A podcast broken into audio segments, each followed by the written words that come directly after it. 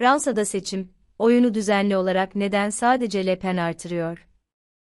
Yazan Koray Doğan Urbarlı. Votezeskrok, pas fako. Fransızca bu slogan iki bin iki yılının Fransa başkanlık seçimlerinin ikinci turunda Fransızların çevresinde birleştiği slogandı. Türkçe'ye faşiste değil, hırsıza oy ver olarak çevrilen sloganın arkasından Fransız seçmenin yüzde seksen ikisi gitti. Faşist yerine hırsızı seçip Cumhurbaşkanı yaptılar.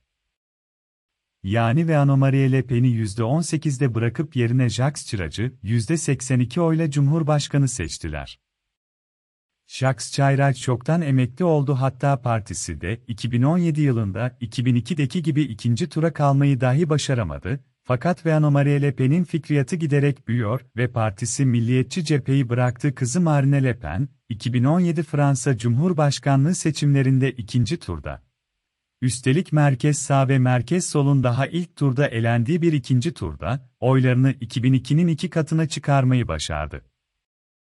iki bin iki kadar sert olmasa da yine tüm partiler milliyetçi cepheye karşı birleşti. Kazanan En Marşı hareketi lideri Emmanuel Macron oldu. Bu sefer partilerin üzerinde birleştikleri fikir Macron'un bir rakip olduğu fakat Le Pen'in bir cumhuriyet düşmanı olduğuydu. iki bin on yedide Yeşil Gazete için yazdığım yazıya bu şekilde başlamıştım. Kaseti hızlıca ileri bugüne saralım. O günden Fransa başkanlık seçimlerinin yapıldığı geçtiğimiz pazara kadar renkler biraz daha belirginleşmiş durumda. Örneğin artık klasik bir merkez sol parti olan Sosyalist Parti yok. Sosyalist Parti'nin adayı olan ve aynı zamanda Paris Belediye Başkanlığı görevini de yürüten Anne Hidalgo oyların sadece yüzde sekizini alabildi. Ve yine örneğin artık klasik bir merkez sağ parti de yok Fransa'da. iki bin ikide oyların yüzde seksen ikisini alabilecek bir aday çıkartabilen Cumhuriyetçiler, bu seçimde yüzde sekizde kaldılar. Fransa'nın klasik merkez partilerinin aldıkları toplam oy oranı sadece yüzde altı. Başka belirginleşen renkte Marine Le Pen'in ve partisi ulusal cephenin her seçimde oylarını artırarak varlığından tartışılmayan tartışmalı bir figür haline gelmiş olması.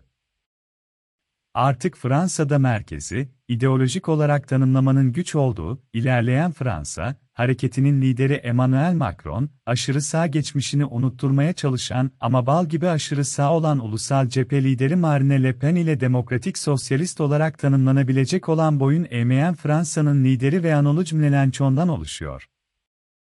Avrupa'nın ortasında gerçekten ilginç bir üçlü. Pazar günü de Mélenchon son anlara kadar Le Pen'i sıkıştırmayı başarmasına rağmen ne yazık ki geçemedi ve ikinci tura kalamadı. Eğer kalabilseydi başka bir Fransa ve Avrupa'dan bahsediyor olacaktık. Şimdi ikinci turu, çok ama çok düşük bir ihtimal olmasına rağmen, Le Pen kazanırsa bambaşka bir Fransa ve Avrupa'dan bahsediyor olacağız. Fakat bu ihtimallerin hepsinin dışında bir gerçek var ki o da şu, böyle giderse günün birinde Le Pen ya da Le Pen'lik Fransa'da iktidara gelecek. iki bin ikide yüzde on sekizde tutulan bu görüş, iki bin on yedide yüzde otuz dört oy aldı. Şu anda yapılan anketlerde ise, oyu yüzde kırk beşe dayanmış durumda. Durum öyle bıçak sırtı ki ilk turda kaybeden adayların seçmenlerine Macron'u işaret etmesi yetmeyecek diye partilerin eski liderleri ya da eski cumhurbaşkanları da Macron'a oy verilmesini talep eden açıklamalar yapmaya başladılar. Peki, neden bu durum böyle? Fransa'da ya da bir başka ülkede neden insanlar çözümü aşırı sağda, popülist sağda ya da siyaseten ne dediği anlaşılmayan ve bir vuku bulma halinde ortaya çıkan ve sonrasında kaybolan siyasilerde, partilerde görüyorlar? Bu seçmenlere kolaylıkla faşist, aşırı sağcı, cahil diyebilir miyiz? Yoksa yıllardır çözülmeyen sorunlar yumağını ve bu yumağın yarattığı öfkeyi iyi yöneten siyasetçilerin peşinden gitmeleri aslında gayet insani bir durum mu? Krizler çağından geçiyoruz. Ekonomik kriz ve işsizlik artık o kadar kanıksandı ki bir tür krizde anlaşma halini yaşıyoruz. Biz Türkiye'de çok derin ve korkutucu bir süreç yaşadığımız için Avrupa ya da Amerika bize göre her zaman çok ama çok iyi durumdalar, fakat özellikle genç işsizliği ve güvencesizlik yaygın bir problem. Sosyal kriz kendisini mülteci ve göçmen krizi olarak gösteriyor. İnsanlar işsiz kalmalarını, ekonomik olarak yoksul duruma düşmelerini sonradan gelene yükleyen politikacılara kulak kabartıyorlar. Bu krizler ortaya çıkarken kılını kıpırdatmayan merkez politikacılara inançları yok çünkü. Son olarak da ekolojik kriz. Hala çözümlere sıradan insanlara fatura çıkartarak ulaşılacağına dair yaygın inanca karşı bir yanıt geliştirilemedi. Ekolojik krizi çözmenin ekonomik krizi de çözeceği ve dahası sosyal krize de yanıtlar getireceği elle tutulur bir şekilde anlatılamadı. Ukrayna'nın işgali ile ortaya çıkan enerji sorunu her geçen gün aciliyeti artan ekolojik krizin görmezden gelinmesine biraz daha fırsat vermiş durumda. Bu elbette Fransa yeşillerinin tek başına bulacağı bir yanıt değil. Fransa, Almanya, İngiltere, Hollanda, biz. Oturup bunu düşünmeli ve yanıtlar bulmalıyız. Yoksa insanları bu popülist hareketlere iten bir sebep de ekolojik krize karşı duydukları öfke olacak. Fransa yeşilleri demişken, aday Yannick Jadot seçimi dört dört ile tamamladı. Parlak bir oran değil.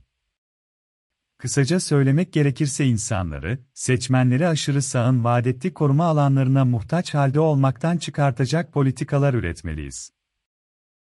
beş yıl önce, gerçek hayatta yaşamına dokunulmayan fakat seçimden seçime sandık politikası ile yenilen kitleler daha çok savrulacaktır. Çünkü onları bir araya getiren sorunlar büyüyor.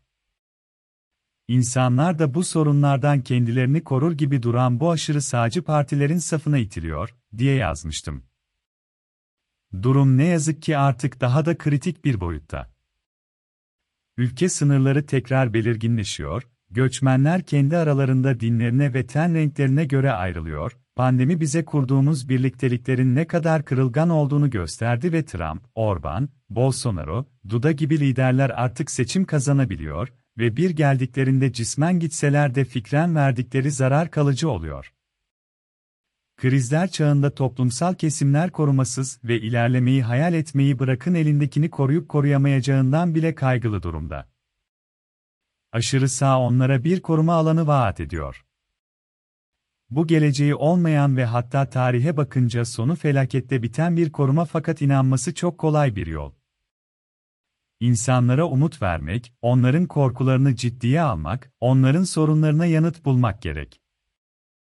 Uluslararası merkezlerde, ulus ötesi yapılarla bulunan çözümler insanlara ulaşmıyor. Bu tekrar küreselleşme öncesi döneme dönmeyi çözüm olarak sunan bir gerileme yazısı ve önerisi değil. Küreselleşmeyi tekrar ve bu sefer insan ve doğa merkezli kurmamız gerektiğine işaret eden bir yazı ve öneri.